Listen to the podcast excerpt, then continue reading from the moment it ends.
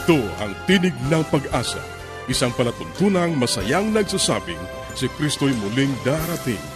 Tiyak na darating at malapit nang dumating.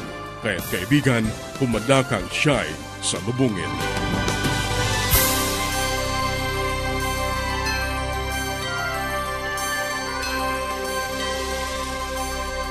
Ang programang ito ay inihahatid ng Adventist World Radio at ako ang iyong kaibigan, Ner Caranza, nag-aanyaya na samahan niyo kaming muli sa 30 minutong paghahatid ng mga mahalagang kaalaman sa kalusugan, masaya at matatag na sambahayan at higit sa lahat sa pagtuklas ng pag-asa na nagmumula sa salita ng Diyos. Binabati natin ang ating mga kababayan sa iba't ibang panig ng daigdig.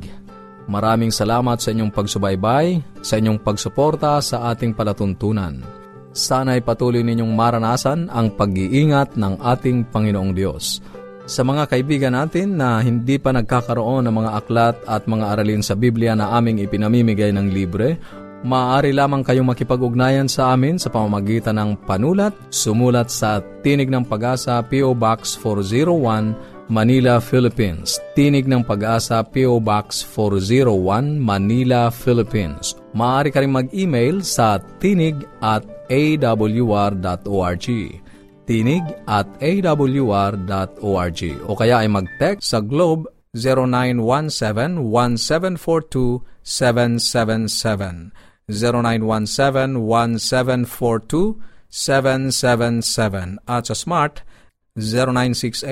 0968-8536-607 0968-8536-607 0917. Pwede rin po sa ating Facebook page, facebook.com slash awr Luzon, Philippines. Facebook.com slash awr Luzon, Philippines. O dumalaw sa ating website www.awr.org www.awr.org Sa ilang saglit, ang buhay pamilya.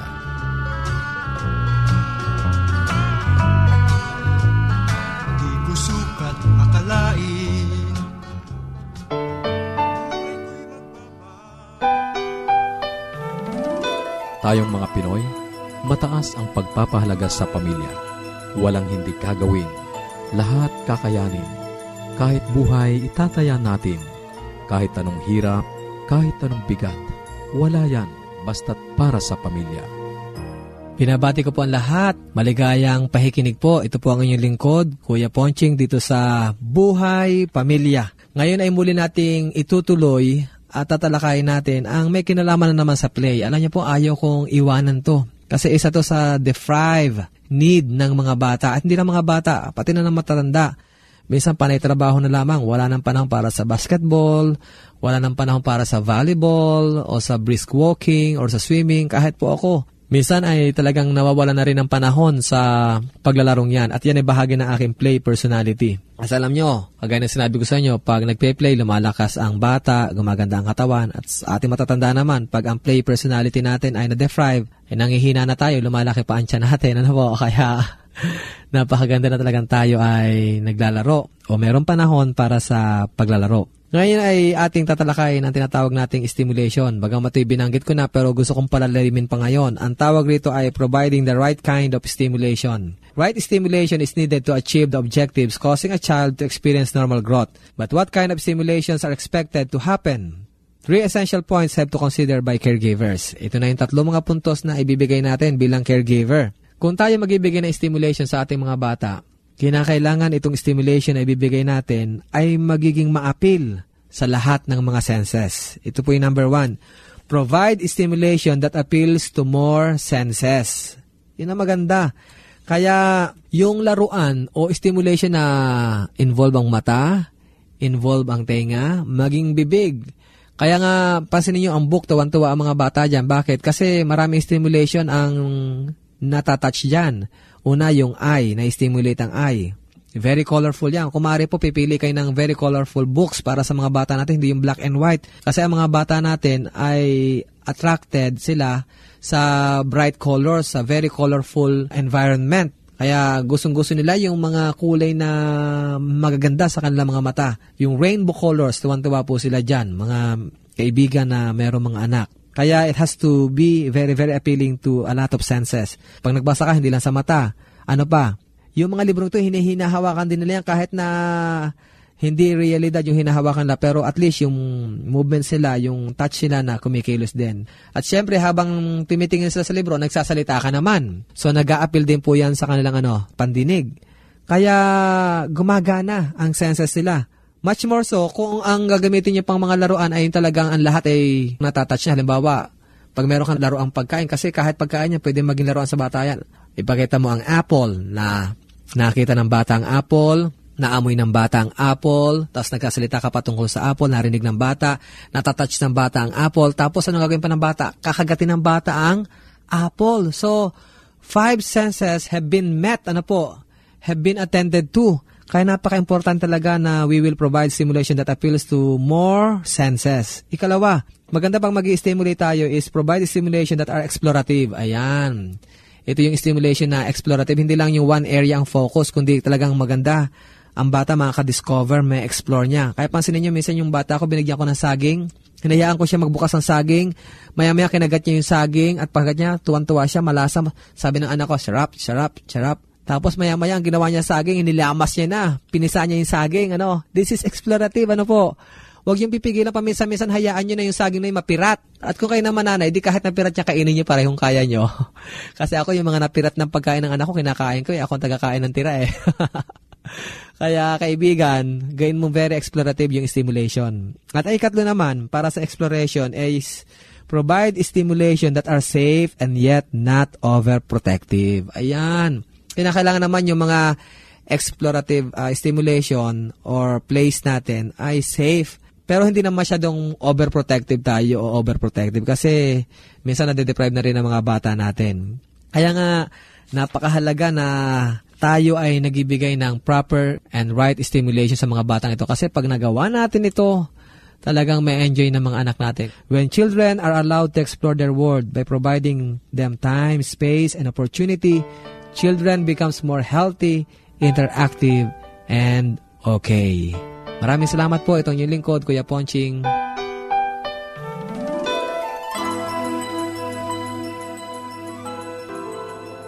Yes, Dad and Mom are coming. I wish my parents will come too. The best way to spend time?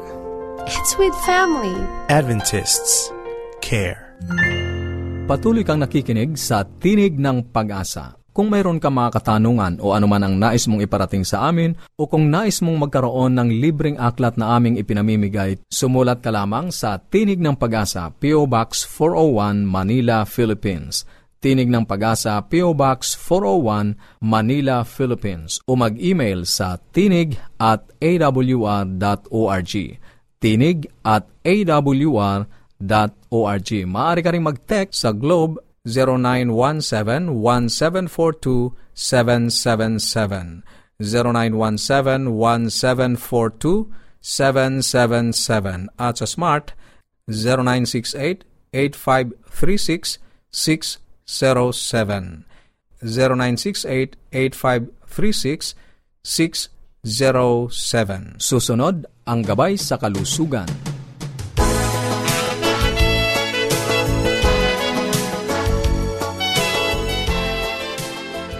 Isa na naman pong magandang araw sa ating mga tagapaginig. Ako po'y natutuwa sapagkat muli tayong nagkasama-sama. Ito po ang inyong doctor sa Himpapawid, si Dr. Linda Limvarona. At sana po, kung saan man kayo nahan doon, ay nasa mabuti kayong kalagayan at sana po ay hindi kayo nagsasawa dito sa ating programa. Itong portion na po ito ay tungkol sa mga health concerns or tungkol sa kalusugan. At ang pinag-usapan nga po natin itong nagdaan ay tungkol sa mga signs or symptoms symptoms ng isang sakit at tayo ay dumako na sa lagnat, no? Fever. Ano po ba ang fever? At nasabi ko na po nung ating huling programa, bakit tumataas ang temperatura ng isang tao? At ang pinakakaraniwan pong dahilan or cause ng paglagnat ay infection. Alam niyo po, dito sa ating bansa, no, sa Philippines, or karaniwan sa mga third world country, ang pinakakaraniwan nga pong cause ng fever ay infection. Palagay ko ganun din po sa ibang bansa, pero bawat bansa ay iba-iba ang pinaka-common cause ng mga infection. Alam naman ninyo, dito sa Philippines ay marami pa tayong mga sakit na dumadapo dito, no, na nakakahawa, yung infection. At sabi ko nga po, napakarami niyan. Pwedeng maging viral, pwedeng maging bacteria, no? Pwede ring mga parasite. Ngunit alam nyo kung ano ang pinakakaraniwan, no? Minsan sinasabi nga ng yung mga bata, no? Ano ba ang sakit mo? Ay, lagnat, laki lang yan, ano? Bakit? Karaniwan po ng lagnat na gawa ng infection ay self-limiting. Ibig sabihin, kusang mawawala, no? Kusang dumarating, kusang nawawala. Sapagkat pagka merong foreign invader o merong hindi na likas sa ating katawan. Ano? Ibig sabihin, may mga germs na pumasok sa katawan natin. Ang reaction po ng katawan natin ay labanan ang mga infection na yan. Kaya po ang nangyayari, nagre-release po ng mga chemicals at yan ang nagpapataas ng temperature. So, ang sabi nga ng iba, pagka tayo nilalagnat, ibig sabihin ang katawan natin ay nagre-react or tumutulong para masawata o para ma-overcome ang mga infection na yan. At ang pinakakaraniwan nga po ay viral infection. Ano ba yung mga viral infection na karaniwan? No? Yung pong mga simple flu, no? trangkaso or simple colds, yung nagkokos ng sipon. Ano? Alam niyo po yan, madaling ma-contract or madaling mahawa ang sipon kahit half day lang na nakasama ninyo or nakasakay lang ninyo sa bus or sa sasakyan ay pwede na po ninyong makuha no kung nagsalita or kung humatching or umubo ba at mahina ang inyong resistance, pwede na ninyong mahawa niya. Ang kinabukasan lang, pwede na rin po kayong magkaroon ng symptoms. Ngayon, yung mga ibang viral diseases na hindi kasing karaniwan pero nagkokos din ng fever ay kagaya ng hepatitis or kagaya ng uh, dengue. Alam nyo, karaniwan yan. Ngunit ito ay hindi naman nata-transfer sa pamamagitan ng ubo or ng sipon, ano? Kundi ito usually ang hepatitis ay nata-transfer either sa pagkain or sa injection or yung sinalinang ka ng dugo or natusok ka ng isang bagay na may dugo ng ibang tao at uh, kagaya ng karayom or sa parlor ba, alam nyo yung mga blade na pang-ahit or nipper, pwede pong makatransmit din yan. Ano? Ngayon, yun naman dengue ay tinatransmit ng mga lamok. Pero virus din po yan at nagkokos ng fever. Ang isa pa ay ang mga bakterya, no? Yan din po ay isang karaniwan. Kagaya ng nagkokos ng pneumonia, nagkokos ng urinary tract infection, ano? Yung infection sa iye. Or nagkokos ng mga bronchitis, yung inuubo. O kaya nagkokos ng tonsillitis, mga bakterya po yung mga yan at uh, karaniwan din. Ano pang bakterya ang nagkokos ng fever? Ang karaniwan po dito sa atin ay kagaya ng tuberculosis no or TB. Pero alam niyo, iba po ang karakter ng lagnat ng tuberculosis kumpara sa mga ibang infection. Ito po ay parang ano lang, sinat-sinat lamang po. In fact, yung iba hindi nila nararamdaman ng lagnat, parang nasanay na. Ngunit usually sa gabi ay ano, nagpapawis, no? Night sweats ang sinasabi. Sa gabi parang laging namamawis. Ibig sabihin po, meron pong mababang lagnat or merong sinat. So karaniwan po, yan ang sa tuberculosis. Maliban na lang po kung mabilis kumalat at mahina ang resistance ng tao, pwede pong maging high-grade fever. So, pagka po nilagnat ang isang tao, ang uisipin po nating classification ay ano ba ang lagnat? Sinat ba o mataas, no? Sapagkat ang isa pa pong mga lagnat naman na matataas ay kagaya ng typhoid fever, no? At yun nga sinabi ko sa virus, yung dengue. Mga high-grade fever po yan. At ano pa? malaria, no? High grade din po ang fever na yan. So, hanggang dito na lang po muna tayo at sa susunod pag-uusapan pa natin ng mga ibang less uh, common pero madalas pa rin pong makikita na causes ng lagnat. Maraming salamat po sa inyong pagkakinig hanggang sa susunod nating pagsasama-sama. Paging Dr. Rodriguez, you're needed at room 321. Mrs. Martinez, kailangan na po nating i-dialysis ang asawa ninyo. New outlook and a healthy lifestyle makes a big difference. Adventists care. Ang inyong napakinggan ay ang bahaging gabay sa kalusugan at bago tayo dumako sa pag-aaral ng Biblia, muli ka naming inaanyayahan kaibigan na makipag-ugnayan sa amin. Anuman ang nais mong iparating, maaari kang mag-email sa tinig at awr.org. Tinig at awr.org o kaya ay mag-text sa Globe 0917-1742-777. 0917-1742-777 at sa Smart 0968-8536-607 0968-8536-607 o kaya ay magpadala ka ng mensahe sa ating Facebook page facebook.com slash awr Luzon, Philippines. Facebook.com slash awr Luzon, Philippines Dadako na tayo sa pag-aaral ng Biblia. Muli narito ang iyong kaibigan sa radyo, Pastor Romeo Mangiliman. Dadako tayo sa ating pag-aaral sa Salaysay 49 sa 95 Thesis ni Martin Luther. Ang wika sa atin sa wikang English ay ganito, If we don't take time for the Bible and prayer, we will die spiritually. Kapag hindi tayo nagkaroon ng panahon para sa Biblia at panalangin, mamamatay tayo sa Espiritu. Gaano katagal kang nanatili na hindi kumakain? Halos bawat isa, marahil ay lumiban ng isang pagkain. Tumagal ka na ba ng buong 24 na oras na walang pagkain?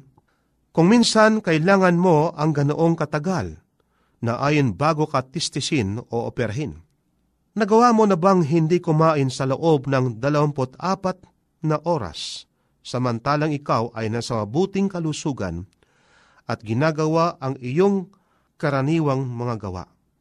Nang ako ay nag-aaral pa sa koleyo, ang kafeterya ay may pinakamabang singil buwan-buwan sa bawat nag-aaral. Kung marami kang kumain, marami rin ang babayaran mo ngunit kung kaunti ang iyong kinain, yung pinakamababa pa ring singil ang babayaran mo. Isang buwan kong pinagpasyang kumain lang kulang pa sa pinakahabang bayaran upang kaunti lamang ang aking gugulin. Isang linggo ng bawat buwan wala akong kinain. Uminom lamang ako ng katas ng prutas at wala ng iba. Hindi lamang naipagpatuloy ko ang aking mga karaniwang gawain, kundi hindi rin ako gaanong nagutom. Kung sakali kayang ipinasya ko ng tanging paraan upang matapos sa kolehiyo, sa pinakabang halaga ng aking kinakain, ay magpapatuloy ako na isang linggo ako'y hindi kakain. Marahil ako ay hindi magtatagal, pupulitin ako sa karsada o kaya ako ay manghihina at mawawalan ako ng lakas. Sinasabi sa Juan Kapitulo 6, Itinulad ng Panginoong ang espiritual na buhay ng panalangin at pakikipag-ugnay sa Kanya sa pisikal na buhay. Sinabi niya, Malibang inyong kainin ang laman ng anak ng tao at inumin ang kanyang dugo, wala kayong buhay sa iyong sarili. Ang binabanggit ng ating Panginoon sa talatang ito ay may kinalaman sa sinasabi natin ng mga Kristiyano na ito ay Santa Cena. Ang tinapay ay kumakatawan sa laman ng ating Panginoon o simbolo at ang katas ng ubas naman ay kumakatawan sa dugo ng ating Panginoon.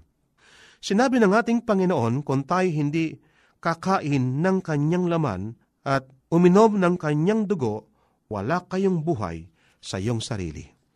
Kung paano sa batas ng pisikal na buhay, gayon din sa buhay espiritual. Kung hindi ka kakain ay mamamatay ka. Maaring hindi mangyaring kinabukasan maging sa physical o spiritual man, ngunit ang bunga nito sa dakong huli ay hindi maiwasan. Sinabi sa atin ni Ellen G. White ng ganito, Makabubuti para sa atin na gumugol ng isang oras na puspos ng pag-iisip bawat araw sa pagdilidili sa buhay ni Kristo. Yaon ang tagubilin para sa balansing pagkain sa Espiritu. Kapag ang ating pagkain espiritual ay nakasentro sa buhay ni Kristo, tayo ay lalago. Ang panalangin ay tinatawag na hininga ng kaluluwa. Maari kang tumagal ng isang araw na hindi kumain, ngunit walang sino man ang tatagal ng isang araw na hindi umihinga. Sa makatwid, ang isang tao para mabuhay siya sa physical, kumain siya dapat araw-araw ng umaga, ng tangali at sa gabi at kumisan may mga tao pang kumakain ng merienda. At isang bagay pa rin, walang tatagal na tao na mabubuhay kung hindi siya umihinga. Sa makatwid, dalawang bagay ang kailangan natin para mabuhay tayo sa Espiritu. Sinasabi sa atin sa aklat ng San Mateo 4.4, ang wika ng ating Panginoon, hindi lamang nabubuhay ang tao sa pagkain niya ng tinapay, kundi sa kanyang pagkain sa salita ng ating Panginoon. Kung tayo ay hindi nagbubulay-bulay, nagbabasa ng salita ng ating Panginoon, hindi tayo lalakas sa ating buhay espiritual.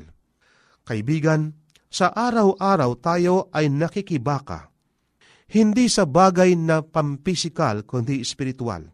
Tayo ay nakikibaka laban sa kasalanan. Tayo ay nakikibaka laban sa nais ng kaaway.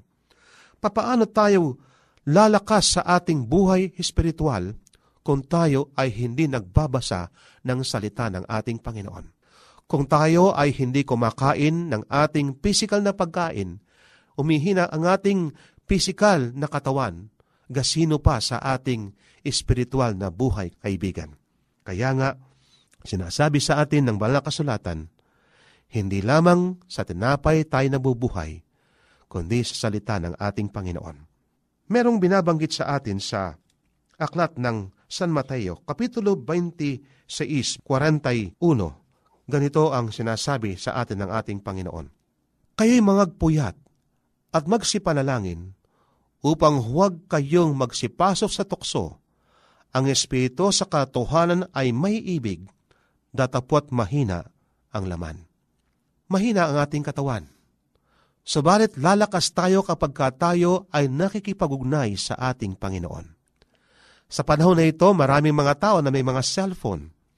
Kapag ka walang load ang kanilang mga cellphone, sila ay naglo-load. Kapag ka low bat, ito'y sinasaksak sa kuryente para magkaroon ngayon ng lakas ang kanilang cellphone.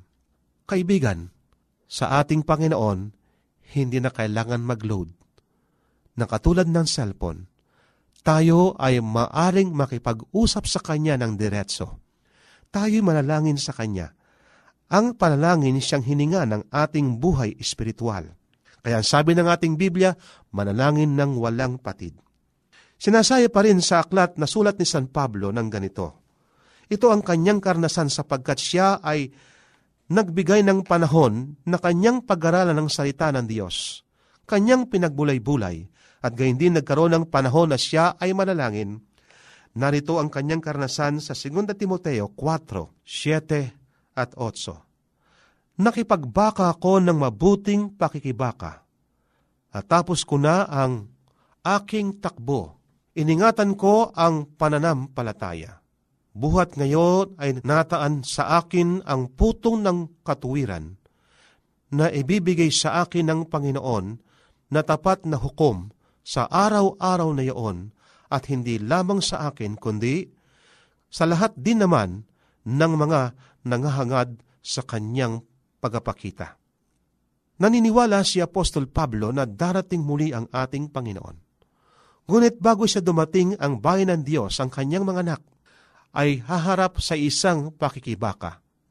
Ang pakikibakang ito, kaibigan, ay hindi pakikibaka sa laman, sa physical, kundi ito ay isang pakikibaka hindi natin nakikita ang ating kalaban na Diablo. Kailangan natin na tayo ay merong lakas. Magkakaroon tayo ng lakas sa ating pakikibaka o sa ating pakikilaban kung tayo ay nag-aaral ng salita ng Diyos. Ating pinupuno ang ating isipan ng ating puso ang salita ng Diyos. at ganyan din tayo nananalangin sa ating Panginoon. Ang sabi nga ng ating kasabihan sa English, There is power in prayer. More prayer, more power. Less prayer, less power. And no prayer, no power. Kaibigan, ginawa ng Diyos ang panalangin para tayo ay makipag-ugnay sa Kanya. Para ating kausapin ang ating Diyos. Bagamat alam niya ang ating pangangailangan. Nais din ng Diyos na pakinggan ang ating mga salita, ang ating mga labi na ating sambitin sa Kanya, Panginoon, mahal ko po kayo. Tayo manalangin. Mapagpala at nakila po naming Diyos. Nakita po namin na napakahalaga na pag-aralan ang inyong banal na salita upang kami ay lalakas sa aming kabuhayan sa spiritual. Napakahalaga ng panalangin. Tulungan po kami o Diyos na malalangin na harapat sa inyong harapan upang ang aming panalangin ay aming mapaabot sa inyong luklukan ng, ng awa sa pangalan po ng aming Panginoong Hesus. Amen. Maraming salamat sa iyong pakikinig. Kung mayroon kang mga katanungan o anuman ang nais mong iparating sa amin, maaari kang makipag-ugnayan sa pamamagitan ng panulat. Sumulat lamang sa Tinig ng Pag-asa, P.O. Box 401, Manila, Philippines. Tinig ng Pag-asa, P.O. Box 401, Manila, Philippines. Maaari ka rin mag-email sa tinig at awr.org. Tinig at awr.org o kaya ay mag-text sa Globe 0917-1742-777. 0917-1742-777 at sa Smart 0968-8536-607.